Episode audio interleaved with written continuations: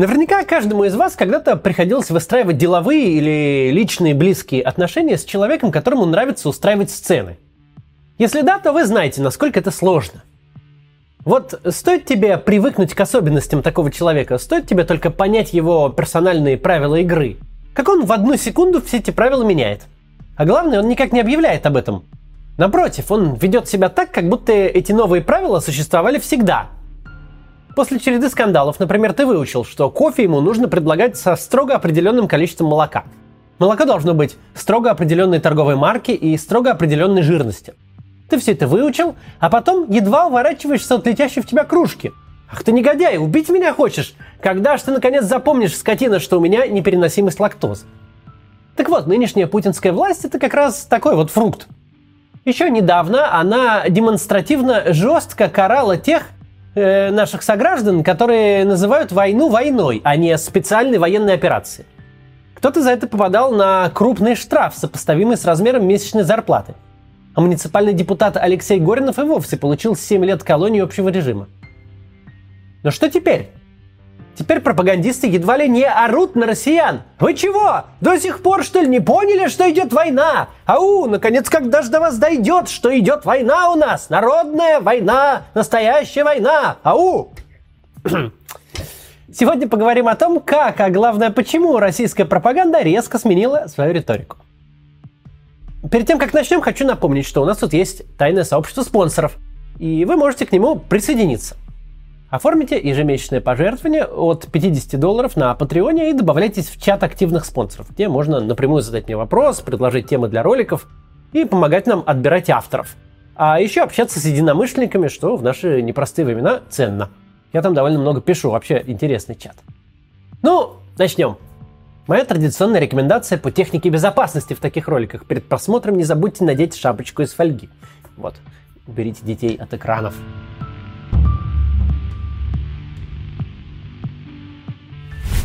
Чтобы ваши динамики или наушники не сломались раньше времени, начнем мы в этот раз не с Владимира Соловьева, а с Тиграна Киасаяна. Он пропагандист пониже рангом и децибел у него немного поменьше. На днях телеведущий и супруг владычицы Раша Тудей Маргариты Симоньян неплохо так наехал на своих зрителей. Интонации, жесты и даже мимика выражают немалую такую претензию к аудитории. Но это война. Еще раз. Это война до кого не дошло, пожалуйста, свыкнитесь с этим. Чтобы потом без паники, без истерики осознать, что враг уже тут, и быть к этому готовым. У пропаганды очень простая логика. Пока российская армия наступала и имела какой-никакой успех, это была путинская спецоперация – а что теперь, когда Владимир Путин терпит неудачи по всем фронтам? А теперь это народная война всех россиян. Классика. Если Лудоман каким-то чудом обыграл казино, то деньги выиграл он. Он герой и молодец.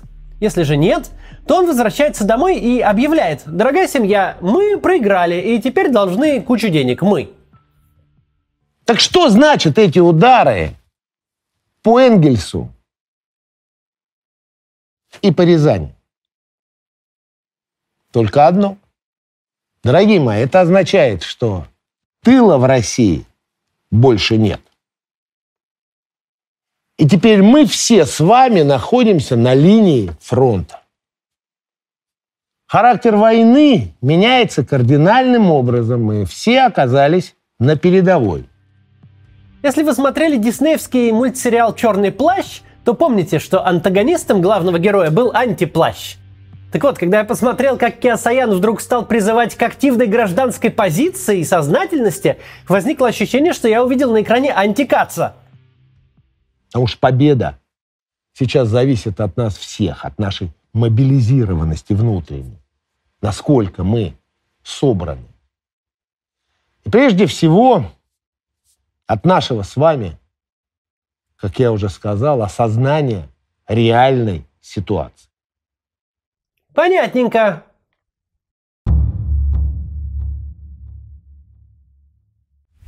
А он между ними похаживает, золоченое брюхо поглаживает. «Принесите ко мне звери ваших детушек, я сегодня их за ужином скушаю».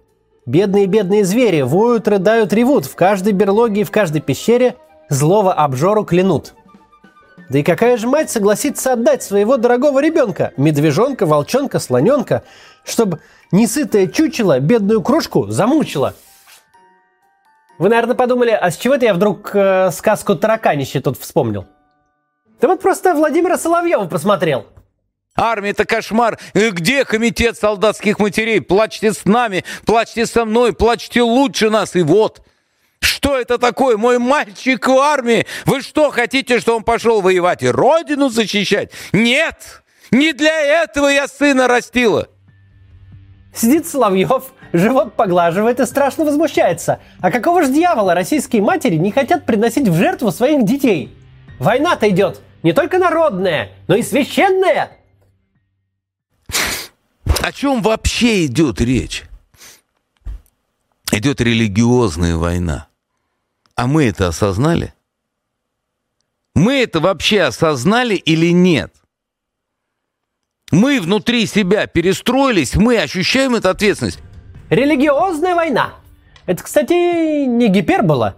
Федеральный телеканал «Спас», принадлежащий Московской патриархии, как раз подвел под путинскую войну необходимую теологическую базу – Апостол Павел говорит, что наши начальники народные при поясе носят меч, дабы свидетельствовать тем самым, что им дана власть соблюдать закон божественный.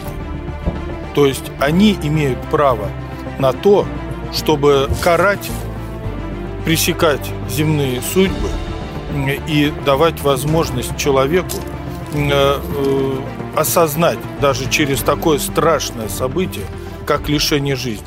Многие либералы сейчас скажут, нет, даже э, правитель не имеет права лишать жизни и так далее.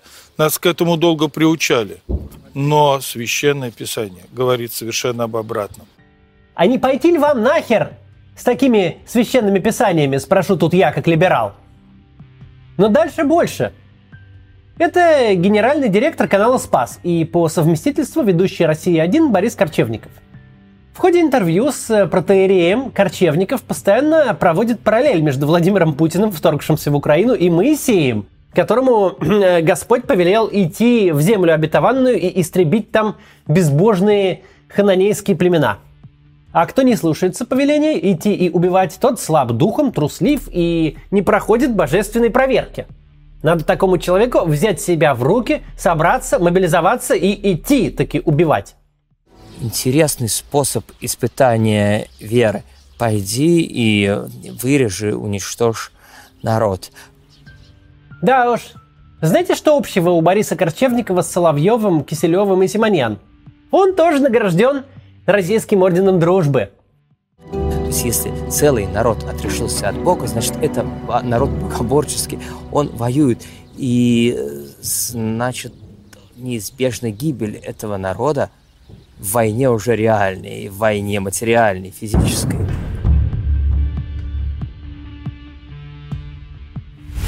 Все, что мы с вами увидели, это не просто свидетельство стремительной деградации путинских пропагандистов. В новинку то, что с недавнего времени путинскую информационную обслугу заставляют делать то, к чему они совершенно не приспособлены и не были никогда.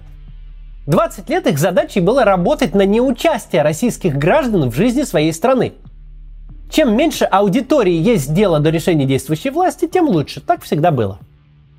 Отечественным гипножабам никогда раньше не нужно было по-настоящему гипнотизировать аудиторию.